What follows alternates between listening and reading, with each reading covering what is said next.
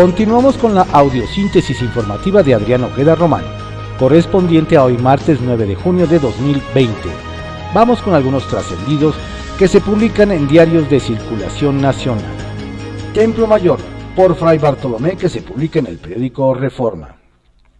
Viendo las cifras oficiales de la pandemia, queda claro que el gobierno de Andrés Manuel López Obrador prefiere que haya muertos a que haya pruebas.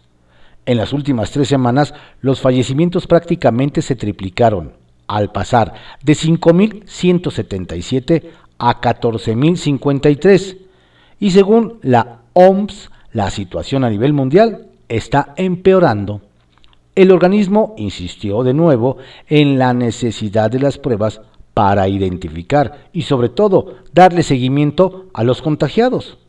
Pero en México no se hacen pruebas porque los laboratorios son unos oligopolios y en la 4T, primero muertos que neoliberales. Cuando hay un tiradero que ordenar, ¿a quién hay que llamar? No, no es a los Ghostbusters, sino a Marcelo Ebrard, que ahora también tendrá que arreglar el desastre que trae San Juana Martínez en Notimex. Si bien la Secretaría de Relaciones Exteriores ya formaba parte de la Junta de Gobierno de la agencia informativa, y es por cuestión rotativa que tome las riendas, bendita coincidencia. Por lo pronto, hoy Notimex cierra sus operaciones debido a la huelga de los trabajadores a los que su directora ni los ve ni los oye, nomás los acosa en redes sociales. ¿Alguien sabe dónde se metió Marta Ávila, la coordinadora de Morena en el Congreso de la Ciudad de México? La pregunta viene al caso porque entre sus compañeros de bancada corre la versión de que dio positivo en la prueba de coronavirus. Los morenistas no solo quieren desearle que se mejore pronto, también quieren saber si están en riesgo de haberse contagiado, pues hace apenas unos días tuvieron una reunión con Ávila y es momento en que su coordinadora no les informa nada. 9. Solo nueve palabras se necesitan para contar una historia de terror. Gerardo Fernández Noroña, presidente de la Cámara de Diputados. Cuentan que el estruendoso legislador hace más ruido que trabajo legislativo. Sueña con encabezar la mesa directiva y ser quien encabece los trabajos en San Lázaro, al menos durante la mitad del próximo periodo ordinario de sesiones. Y por increíble que parezca, se le podría cumplir. Y todo porque el morenista Mario Delgado está muy tentado a cederle cuatro legisladores al PT a fin de que se convierta en la tercera fuerza política en la Cámara, rebasando al PRI. De esa forma, a los petistas les tocaría presidir la mesa directiva en el último año de la legislatura. Ante la gandalle de Morena, los priistas están negociando que les permitan encabezar San Lázaro al menos medio año, lo que dejaría abierta la posibilidad para ver un espectáculo que ya quisieran los de Cirque de Soleil. A Fernández Noroña dirigiendo a gritos y en toalla las sesiones. Redes de poder que se publica en Reporte Índigo. Temen escalada. Existe legítima preocupación entre los cuerpos de seguridad federal y algunos estatales por los alcances que pueda tener la ola de protestas que se han registrado en Jalisco, Ciudad de México e incluso en Nuevo León por la muerte de Giovanni López. Las marchas muy rápidas se convirtieron en agresiones y actos vandálicos y la tarde de ayer en la capital del país volvieron a salir a las calles algunos grupos autodenominados anarquistas. La situación podría escalar, no señalan, por un posible estallido social derivado del impacto económico tras la crisis sanitaria, lo que, sumado a la indignación por la actuación de los efectivos policíacos, podría ser una combinación muy peligrosa. Atentos. Ya es personal. Los panistas han convertido al subsecretario de Prevención y Promoción de la Salud Federal, Hugo López Gatel, en su blanco favorito. Dicen al interior del Partido Azul que todo se personalizó tras el encontronazo que tuvo el funcionario con senadoras azules en la reunión virtual hace un par de semanas. Por eso, más allá de las críticas a la estrategia federal, los panistas han enfocado sus baterías en López Gatel. En esa línea está la solicitud formal de la OMS para que reconsidere la postulación del subsecretario como integrante del grupo de expertos que formularán un reglamento sanitario internacional y también la iniciativa presentada el día de ayer para que sea la Cámara de Diputados la que pueda operar el semáforo epidemiológico federal. Buscan coincidencias. A pesar de las diferencias y la pugna tanto en la Cámara de Diputados como en el Senado de la República, las bancadas de Morena y de Acción Nacional podrían respaldar mutuamente en dos iniciativas. El PAN no ve con malos ojos la propuesta del senador Eduardo Ramírez, quien planteó una reducción del IVA al 10% para contrarrestar los efectos económicos de la pandemia. Y en San Lázaro, algunos diputados del partido Guinda quieren apoyar la creación del ingreso básico universal, planteada por el PAN. ¿Habrá consenso? Confidencial, que se publica en el periódico El Financiero. Policías alistan protesta. Policías capitalinos, tanto de la Secretaría de Seguridad como de la Fiscalía Capitalina ya se organizan para realizar en días próximos su propio plantón frente a Palacio Nacional. El objetivo es exigir que no criminalicen la labor policial y la libertad de sus compañeros encarcelados por la agresión a Melanie, una joven anarquista de 16 años que el viernes pasado fue golpeada por uniformados durante la violenta protesta en la que participó activamente, lanzando piedras y golpeando con un tubo a los oficiales. Ojalá esta acción prevista para el 15 de junio no derive en más violencia. Buscan silla en Ginebra para SEADE. El presente gobierno podría recuperar espacios que dejó de ocupar México en el entorno global con la postulación de Jesús Seade para dirigir la Organización Mundial de Comercio, entidad con sede en Ginebra, Suiza, y que en agosto próximo dejará de liderar el brasileño Roberto Acevedo. De seguir la tradición de la OMC para alternar geográficamente el origen de sus dirigentes, SEADE concursará dentro de un proceso de selección cerrada con al menos 10 especialistas del mundo, entre los cuales destaca la española Arancha González, favorita para ocupar el cargo. Todo indica que la carta del mexicano está en el acercamiento a Washington a raíz del TEMEC, pero falta ver cómo le perjudican los embates del presidente Donald Trump contra la OMC, a la que acusa de favorecer a China. Caso Cruz Azul con velo de sospecha. Sospechosa, por lo menos, resulta la manera en que ha escalado mediáticamente el asunto de la cooperativa Cruz Azul. Guillermo Álvarez dio ya la cara en un comunicado y en un videomensaje, pero al parecer hay un insano interés en desprestigiar a la actual directiva. Es claro, nos aseguran, que detrás de los disidentes hay alguien, algún político quizá, moviendo la mezcla, para empezar, financiando los elevados honorarios de abogados. ¿Será? Demandan en Morena posiciones libres. No todo debe ser línea del presidente, se quejan en Morena. Se requiere libertad de pensamiento, de ideas, de opinión, de iniciativa. Así, de claro, lo dejaron Porfirio Muñoz Ledo y Lorena Villavicencio.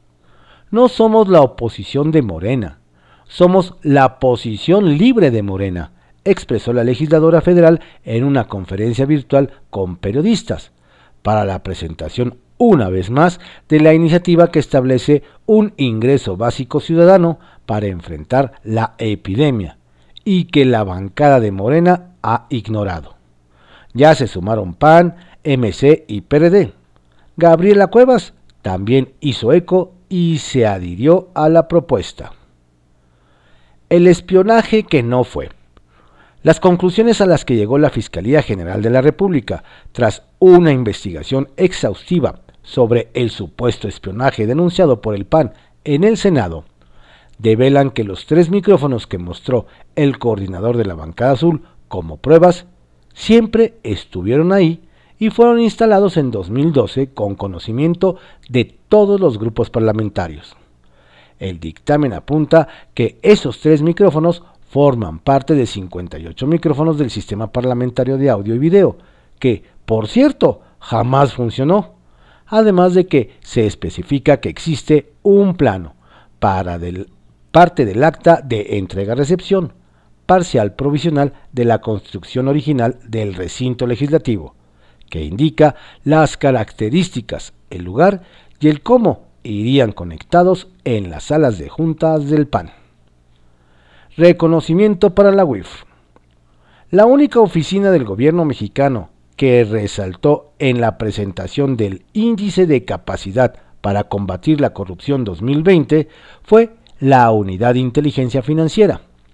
A la dependencia de Hacienda se le reconocen esfuerzos y logros en su trabajo de seguimiento a las finanzas de los considerados funcionarios corruptos. Sin embargo, la America Society, creadora del índice latinoamericano, puso énfasis en que la oficina de Santiago Nieto debe actuar con mayor autonomía ante las dependencias del Poder Ejecutivo y al par involucrarse más en las labores de la estructura que ya se conoce como Sistema Nacional Anticorrupción. Arriba y abajo, que se publica en el periódico La Crónica. Arriba, Porfirio Muñoz Ledo, el diputado de Morena, hizo un llamado a todos los grupos parlamentarios, pero particularmente a los morenistas, para que apoyen la creación del ingreso básico ciudadano, que permita a la gente vivir con dignidad. Con esto ayudará a evitar que solo los pobres políticamente alineados sean los que reciban apoyos. Abajo, Juan Carlos de Borbón el rey emérito de España enfrenta severos cargos en su contra, desde corrupción, fraude fiscal y lavado de dinero, todo esto por su participación en la construcción del AVE a la Meca. Así pues, a partir de ahora, la Fiscalía del Supremo asumirá toda la investigación. Con esto se demuestra que ni en la realeza están por encima de la ley. Desbalance, que se publica en el periódico El Universal. Semana crucial para la economía. Nos cuentan que esta semana es clave para el pulso de la economía por tres indicadores que no se pueden perder de vista. En primer lugar, este martes, el INEGI de Julio Santaella da a conocer los resultados de la inflación, que si bien ha evolucionado con cierta estabilidad, nunca está de más seguir de vista el comportamiento de los precios en estos tiempos de pandemia. El mismo instituto informará el dato de la actividad industrial de abril este jueves. Se trata de otro dato importante si se considera que el mes pasado tuvo su peor caída en 11 años, pero sobre todo porque aporta una tercera parte del tamaño de la economía nacional. Sin embargo, nos dicen que el mayor foco de atención está puesto sobre el Instituto Mexicano del Seguro Social de Zoé Robledo, que en estos días debe reportar las cifras de trabajadores inscritos y por el cual sabemos el tamaño de pérdida de empleos formales durante mayo. Sin duda es un dato crucial para, para dimensionar el daño económico que ha generado el coronavirus que, comentan, viene fuerte. Un crédito polémico. Nos dicen que el crédito autorizado a México por mil millones de dólares por parte del Banco Mundial, que, que tanta polémica causó en redes sociales el fin de semana, fue utilizado también por senadores y diputados de la oposición para atacar al gobierno de la 4T. Entre los argumentos de los legisladores destaca el hecho de que el gobierno le ha hecho el fuchi al endeudamiento para enfrentar el impacto económico del COVID-19. Sin embargo, nos cuentan que parece que a los legisladores se les olvida que fueron ellos quienes autorizaron al sector público un techo de endeudamiento externo por 7.058 millones de dólares, como parte de la Ley de Ingresos de la Federación para 2020, como parte del paquete económico. Ellos mismos lo avalaron porque representaba un monto menor respecto al aprobado para 2019. Nos dicen que el crédito del Banco Mundial que preside David Malpaz será para apoyar esfuerzos de inclusión financiera a favor de los jóvenes. Por fin una buena para el turismo. Luego de difíciles semanas por la pandemia del COVID-19 y todas las afectaciones que ha generado, sobre todo a una de las industrias que más riqueza genera México, por fin hay una buena noticia. Baja California Sur obtuvo el sello de viaje seguro, Travel Safety Stamp, que le otorga el Consejo Mundial de Viajes y Turismo, que dirige Gloria Guevara. Nos dicen que el secretario de Turismo de la entidad, Luis Humberto Araiza, trabajó para la aplicación de estrictos protocolos de higiene y sanitización en destinos como Los Cabos, Loreto y La Paz, sobre todo. Con este sello, el Estado se encuentra listo para recibir de nueva cuenta a turistas nacionales y extranjeros. Además, la entidad tiene a su favor que se acerca la temporada de fuerte recuperación en el invierno, que es cuando ciudadanos de Estados Unidos y Canadá escapan del frío. Nos dicen que se espera que poco a poco otras más entidades reciban este sello importante para una industria clave para México.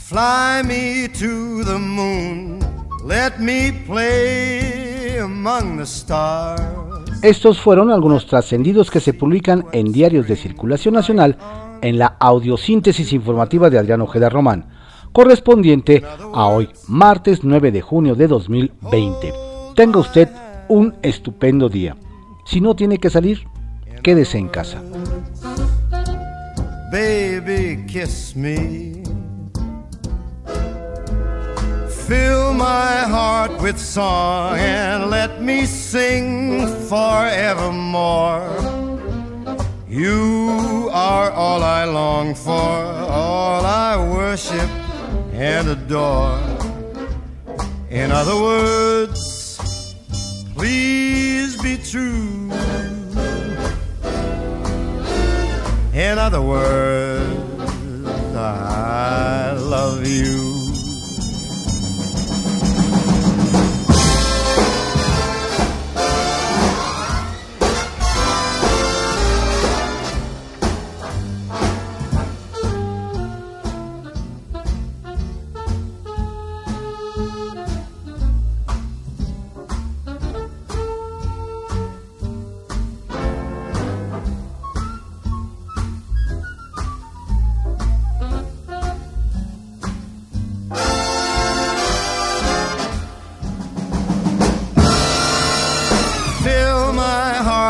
Song. Let me sing forevermore. You are all I long for, all I worship and adore. In other words,